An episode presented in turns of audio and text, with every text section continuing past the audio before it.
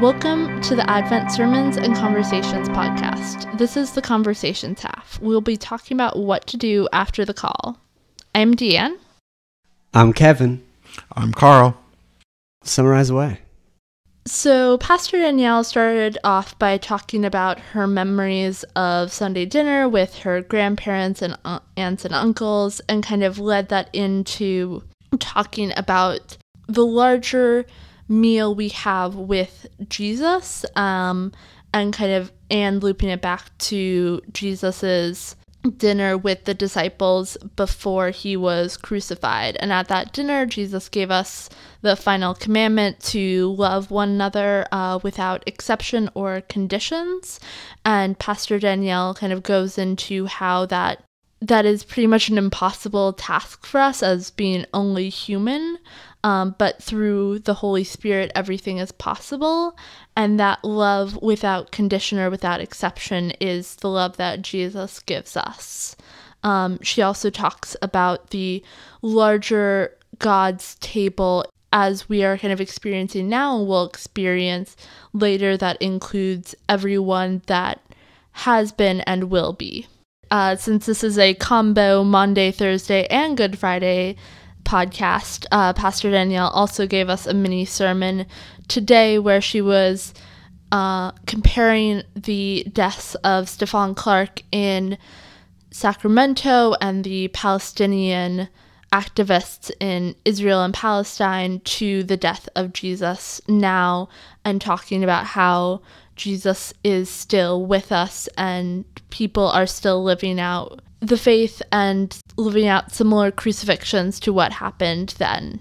And I think that this really dovetailed nicely with one another, uh, having the two services back to back and the sermons flowing to talking about an analogy of past meals and sharing times and the times that the disciples shared with Jesus during the Last Supper into present day, and how at the end of the first sermon we talked about how Jesus was still among us, and then on the Good Friday service uh, mini sermon, we had the analogy of current people who are leading Jesus like lives and showing how Jesus is among us and uh, showing love and compassion for other people. Yeah, because all all of this did happen, you know, two thousand or so years ago, and uh, I do. Uh, whenever I'm coming into Holy Week, I do find myself thinking about like, isn't it strange that we every year we kind of re we relive this story, and people have been doing it for you know two thousand years, but it happened that long ago, and I think it's refreshing that sense of why how it relates to today. Yeah, and I think that that is why we keep recreating it because it still resonates with us because there's still something there that we find true and find relatable. I was actually thinking about that throughout the um, whole passion was how in different points in time I could relate to so many of those people I was just about to say something similar in that hearing the stories year after year, depending upon where you are in your life, you see new things. I was saying how the sermons were very personal to me because I've recently lost many of my family members and I was feeling very alone. But hearing Pastor Danielle talk about how Jesus is with us, I thought, you know, I am truly never alone because Jesus is with me and I have a community at church and in the greater good. And then hearing about people uh, today who are leading a life similar to uh, how Jesus led and leading by examples, we even see that in our extended family and in our community at large. In some earlier sermon, I, I remember talking about the sense that you can have community, you can have people that care about you you know, whether it's physical people or the, uh, the presence of God with you and become kind of blind to it or numb to it. And man, how, how different life looks, you know, and feels when I can really become fully aware of all the people that are, I'm connected to in my life, you know, as opposed to the people who aren't around or the things that my, my life is lacking. It, it's really powerful to, for me to grow, to grow my sense of that. And I think as reenacting it every year and going through the story every year, it reminds you that way. So many times it reinforces you because in today's society, sometimes we forget about those things. And it's nice to have the constant reminder uh, in your life. I think it takes less than a year to forget a lot of the truths and uh, and reminders in in the Passion and in the Holy Week story. You know, and I I don't think that's to, to like fault myself or anyone, but just life moves really fast, and especially today, this, you know, we we're bombarded with so many messages and demands and needs that um, it's hard to it's hard to stay rooted in anything. Um, Absolutely. It takes practice. It makes me think of the new year when you make your resolutions and you're going to go to the gym, and then by March, you're not going to the gym and eating your hot dogs and drinking your Diet Coke, right? Yeah. So, this, uh, our, our Holy Week, our Super Bowl, is kind of uh, resetting our dial to maybe um, think more about Jesus and the sacrifices that he made for us and how we can make sacrifices for other people and lead a uh, more Christian life speaking of the challenge of this, uh, one piece of yesterday's Monday Thursday sermon I wanted to get into is there's this section in the middle where Pastor Danielle asks, um, and she's talking about the this you know as opposed to the physical table that she sat at with her family at the beginning. She's talking now about this kind of more abstract table that we are still sit at like the disciples with Jesus. And she asks, "Who else would be at your table?" And she begins lift. Uh, she begins listing like heroes, lovers, friends, and then she adds kind of sarcastically, "People who agree with me." Uh, and then at that point, it turns and she says, "You know, also the betrayer, also the coward, also the enemy." Is at the table, also the people that you struggle with or who annoy you or don't like ending with saying whether or not we want them there, whether or not they want us there, we still, you know, Jesus invites all of us to the table and, and we're all there together. So the table kind of asks a lot and presents a challenge. That turn really caught me by surprise and, and stood out to me in the sermon. I'm, I'm wondering what maybe you guys thought of that. I I had a similar experience. Um, and it was like a light going off, thinking that's true. We can't just have we don't have a world where everyone agrees with us, everyone sees. But as we were talking about earlier, New York is a good example of that. We're all trying to exist together harmoniously.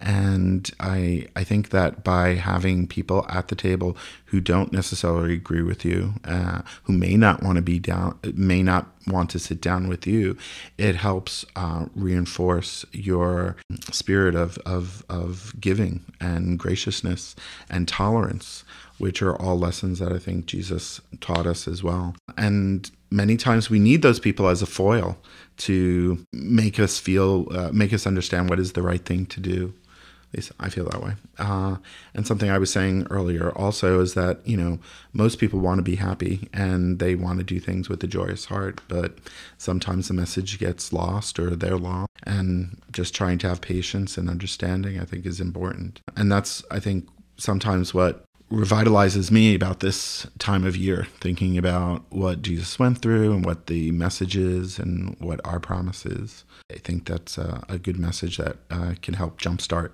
uh, the year in the middle of the year.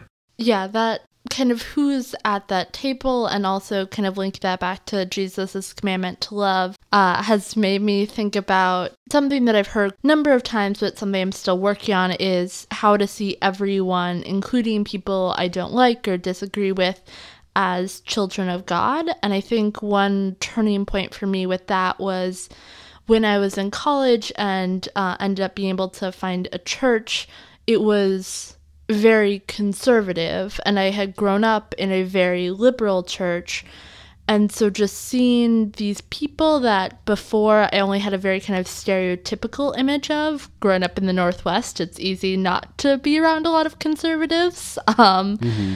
uh, but seeing their humanity and being in community with them, and as you were saying, Carl, about seeing that they just wanted happiness was kind of a really humanizing moment, even though there was still this tension that we had some very strong and very serious disagreements. It was still kind of a moment to say we both are children of God and in community here with each other. I liked uh, specifically in the service, uh, in the Monday service, where we gave the host and wine to each other around the table. And to me, that really reinforced uh, the sermon and it also reinforced the idea of giving of yourself and to your neighbor. Some of the people around the table, the six people around the table, I knew, some I didn't. They were new to me. It was a very intimate moment to, to share communion with people that intimately around a table.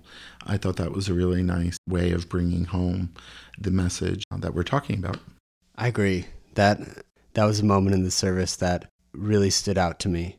And and if you weren't there, the what it looked like was that it was kind of like a it was a rectangular table, kind of like it was made to be sort of like the table that you see at like the Last Supper paintings, you know, just except not with everyone on one side. Um, but it was a table. It was set and groups of yeah six uh, of everyone there were invited to go up one by one and to have communion together, um, similar to how the disciples might have. Yeah, I, I, I was seated. I know the person who I gave communion to was someone I knew, but at the same time, like I hadn't known them in that context. You know, so how many times have we kind of like rushed by each other on a Sunday morning? And yeah, it was it was great to really see like, okay, here's here's right now concretely one person I'm sharing this table with. How can I see them as a child of God and, and show love in this moment. And and it was I, I lo- looked at them differently in that moment than I had at other points of of knowing them. I definitely know how I felt a little uncomfortable doing it as well. Yeah, um, yeah. It was interesting. Uh, I, I, remember being a child and, and, and pretending a potato chip was the host with my sister. My mother oh, yelled at us, yeah. so I had flashbacks of that. You know, uh, but it was uh, it was it was quite poignant. It was interesting yeah. uh, how how I felt um, gracious and nervous at the same time. Yeah. I b- before we get too far away, I want to circle back to a thought I had about uh, your example, Deanne, of, of the being at the more conservative church, because one of those examples I've come across before where it feels kind of like it feels like religious inception, like the because I imagine some of the things that y- you didn't see eye to eye with some of these people about were theological things about the nature of God and the church in the world. Is that right? Yeah. Is that assumption generally right? Yeah. So so it's interesting that you know you're thinking about now what do, what what do I believe God is telling me uh, about how we should be church together even if what we think about God isn't the same. And that's just like, it's kind of mind boggling, um, but also really, really cool that I think some of these, some of these things uh, can transcend. I, mean, I don't think all the early Christian communities probably agreed about everything. And uh, they, some of these things, you know, these examples that Jesus laid uh, down for us were very likely to help community happen despite that. Absolutely. And if you think about today, how many different denominations there are in the world, uh, in New York, uh, in four corners, there could be four different churches, all worshiping the same God but differently. Uh, hopefully, living harmoniously. Yeah. Part of that tension, part of what I realized in that conservative church was still kind of how we ultimately fall short, where it kind of ended up falling into the same trap that a lot of churches have of it had one theology that was so strong it was very difficult to counter that theology hmm. and i don't feel like that's kind of the perfect or truest representation of christianity or god's kingdom or that kind of stuff where disagreement can live in harmony with each other but it was more the because so many people thought about theology and about certain things in one specific way that that was everybody was just kind of assumed to think that way and it there wasn't even room for disagreement because you never mm. assumed somebody would disagree with this interesting yeah so the the assumption becomes kind of silencing for mm-hmm. anyone who doesn't fit it yeah okay That is interesting. Uh, we had a talk after church, and uh, they were talking about how in some Lutheran churches they aren't as progressive as Advent is with accepting certain changes in society. And I laughed. I feel stupid for saying it, but I was like, really? What do you mean? Every Lutheran church is it? Having grown up in New York and lived in New York all my life, Yeah, I'm like, yeah. "Well, I mean, it's one church. How could it be different? You aren't down with having a lesbian pastor preach? Basically, Yeah, yeah, yeah. I was like, what do you mean? Like every church doesn't allow like, gays and lesbians and isn't part of reconciling in Christ. Like, and uh, Yeah. it was really eye opening. And then people around the table were like, well, I come from Arizona and they would never allow that. And I come from Wisconsin and they would never allow that. And it really stunned me because I just thought the Lutheran church was very progressive. And since it was quote unquote law by the synod, every church accepted it. Yeah. Uh, so it was really interesting. That's yeah. I saw a list. I don't think it was complete, but it was a the majority of the um, Protestant denominations in order from most liberal to most conservative, and the two largest Lutheran denominations, the um, ELCA, which we're in, and the LCMS Church. Um, the ELCA was like in the top five of the most progressive or liberal churches and the LCMS church was in like the top 5 of the most conservative churches. Very polarized. Yeah, there's also of course the smaller or unaffiliated Lutheran churches who have split off from either denomination for various things they disagree with, um, including when uh, kind of where you're saying the reconciling piece came in on the um, national level, which didn't require churches to be reconciling Christ, but said kind of the overall denomination will be, that did cause a split. Yeah, I, kn- I knew someone whose uh, whose church left the ELCA when the decision uh, came. Not even, and it, yeah, it wasn't even to re, you know require that churches would call a gay or lesbian pastor, but just that ch- churches dis- that they could, and that it was up to each church to make their own decision. For some, for some congregations, that was too radical, and they they People were sharing that story at this um, Yeah. lunch and learn as well, how they had heard people leaving the church or uh, the church leaving the ELCA or whatnot. Yeah, which again, for me, growing up in New York and being at very liberal, progressive churches, it was uh, very eye opening. which I, I wonder, you know, coming back to this table that Jesus sits at with everyone, I was just thinking that too. right? yeah, it's hard, it's hard not to. Um, well, what what does that mean for, you know, not just people that we personally disagree with, but for these, uh, you know, groups of Christian churches that don't see eye to eye? I think both of us need to have love and compassion for each other and be like Christ and accept them all, if- even the people we don't agree with and the people that we do agree with that should be at our table. Yeah, kind of going back to what you were saying about like the um the silencing. And I think that's a really good metaphor for kind of what was happening being in conservative churches. And I think this definitely can happen in liberal churches too. If we can s- end up accidentally silencing people we disagree with. And I mean, I know that was part of the reason while I was in the conservative church, I was not out as gay because I knew that would not be accepted and that would not be kind of yeah basically accepted.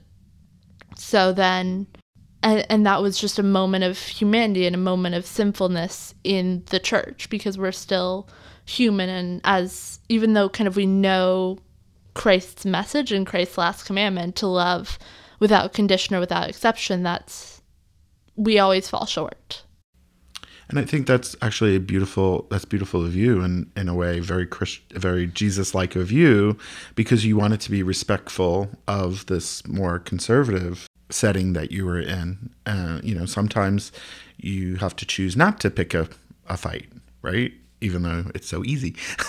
um, And you know, point out that you know Jesus sat with mm, uh, prostitutes and and you know and as a christian uh, i have similar problems sometimes when people hear i go to church they're like oh, but you're gay and i'm like and my life isn't a Christian life. I like honor my parents. I don't lie. I volunteer. I donate. Like I go to church. Like what's not Christian about my life? Well, you're gay, and I'm like, well, I don't really believe that that means I can't be a good Christian. Yeah, so mm-hmm. all the different perspectives. Hopefully, Jesus would have had me at the table. I believe it. Thanks. Hundred percent. It, All three it's, of us. it's yeah, it's crazy that people think that the, those two things are like incompatible or something. I well, if you're a fundamentalist, maybe, yeah. but that's not the religion that I'm in. Yeah. You know, at, at the beginning when we were talking about how like why do we do this every year, I thought about how in literature there's you know something called a Christ figure and talks about all these pieces of literature that have used this kind of st- this uh, gospel of Christ dying on the cross as like an archetype for different characters in literature, and you know that popping in my head made me think of how like these these modern day people who are you know some um, sometimes dying for causes they believe in and for for helping and loving their neighbors and standing up for the justice of all people you know like things like that things like how we experience people being at the table today and taking communion it kind of is this like it's just replaying of this in in literature we call it like an archetype of this original kind of blueprint that uh has been laid down in the gospel. And um I, I can kind of feel how this is something that we are continually living and it's like it's almost like even though in our timeline it happened thousands of years ago it's it's because it's God's story it's something that transcends time That reminded me of in high school, I watched a documentary about people who chose to become nuns. And for like a hot second, I considered becoming a nun. Um, but just because they so fully and completely dedicated their life to God. And I thought that was really admirable. But then I was also thinking kind of about like the passion today and about Peter um, denying that he knew Jesus. And it's like, I, I I want to be Jesus. I want to be the kind of person who would die for my beliefs, but when am I Peter? When am I rejecting them oh yeah for the sake of like social norms or my own safety? I've been Peter recently in, in life because, um, you know, for the past couple years, I've lived in Brooklyn, where a lot currently in a particular area of Brooklyn, Bushwick, where a lot of 20 and 30 somethings live, a lot of artists, not a lot of religion in that area, a lot, a lot of atheism, a lot of um, agnostics or like people who have, who have either been burned by the church in their past or, um, or have just, it doesn't, at a certain point, the version they presented didn't uh, match their view of the world, um, either because you know the denomination or or whatever. So being in that context, it, you know, for a time it was very difficult for me to come, you know, come out and say like, I work at a church. I'm a Christian because I knew there were just so many assumptions that would come with that, and I'd have to explain. But like, no, but we don't like hate immigrants and gay people and trans people and like all all of this stuff, which is like that is very much valued in the twenty something, thirty something culture in in Bushwick. Um, it took me a while to figure out how how to speak to that in a way that was comfortable for me and comfortable for other people too. Um, but I was never, I never felt great about not bringing it up and not being able to talk about this important part of who I am. And the more I am, the the better it feels. And I find that like a lot of times people actually kind of do want to talk about it if you know the nature of the world. Even even if they even if they don't uh, believe in God they kind of they kind of do want to chat about it and sh- and share their thoughts or ask questions if the space is opened up. So New York has no lack of opinions. yeah. So. amen. Uh, I'm glad that you have people that are willing to chat with you about it, as opposed to, you know, nail into you for for uh, participating in organized religion. yeah because I think that that that's as I said earlier, that's common with a lot of people. They have these views of religion that sometimes is a fundamentalist, judgy, preachy, want to convert, as opposed to what I like to think of as more loving, embracing, all encompassing religion, Yeah. which I have found that many of the Lutheran churches in, in New York are. Um, other denominations are as well. It's just that's my my experience. I'm only speaking from my experience. And um, as Deanne was saying earlier, like it, in a church, you would think that that would be you know the common and the go to. Uh, especially after we just heard uh, two sermons about that. Uh, About yeah, everyone being at the table. everyone being at the table, even some of the people you weren't expecting at the table. So Yeah. Amen. But you know, I, I, I like I'm picturing this table of of you know all these different people, diff- different views, different abilities, different you know different everything, and, and it, it's kind of a cool. That's that's the church I want to be a part of. At the end of the day, and knowing wherever your your life takes you, you're always welcome at the table. yeah, yeah. Despite you know, yeah, Marital status, Dis- social yeah, status. despite whatever I am insecure about. Absolutely. That that's really comforting. But also I, I it's a comfort and a challenge at the same time. You know, I I I, How's that a challenge? I hope, you know, I just I hope to be able to um you know, to, to see all people, you know, that I'm that I'm passing in the city that I that I encounter in whatever context to kind of in the back of my mind see them in that context more. You know, to see even if the the physical immediate context is different to remember that, you know, this is a person I'm I'm sharing the table with. You know, some someone who I believe, you know, Jesus invites to be part of community and that, that God loves and, and God made and I should love too. As you mention it, I think of that. Yeah, that's true. Yeah. I forget about that that situation. As well. Yeah.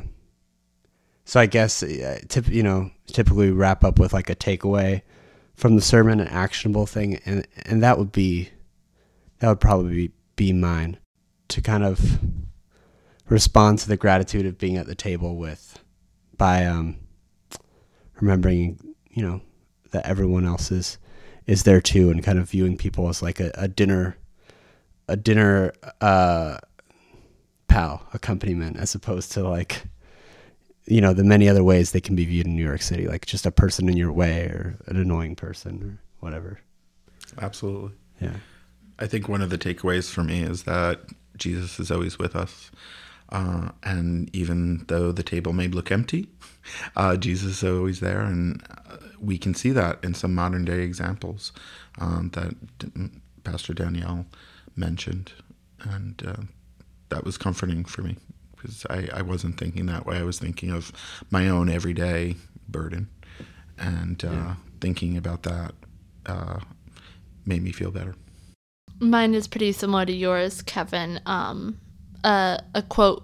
I remembered a quote of a previous sermon I heard a couple years ago that kind of has been sticking with me, which is nothing, including heaven, hell, or the Bible, should stop us from loving our neighbor. How how can I be more loving to people? How can I feel secure in the love that Jesus is giving me and God's giving me, and then through that be able to kind of open up my heart and love the people around me. Thank you for listening. You can find us online at adventnyc.org. Our services are 9 a.m. and 11 a.m. in English and 12:30 in Spanish at 93rd and Broadway.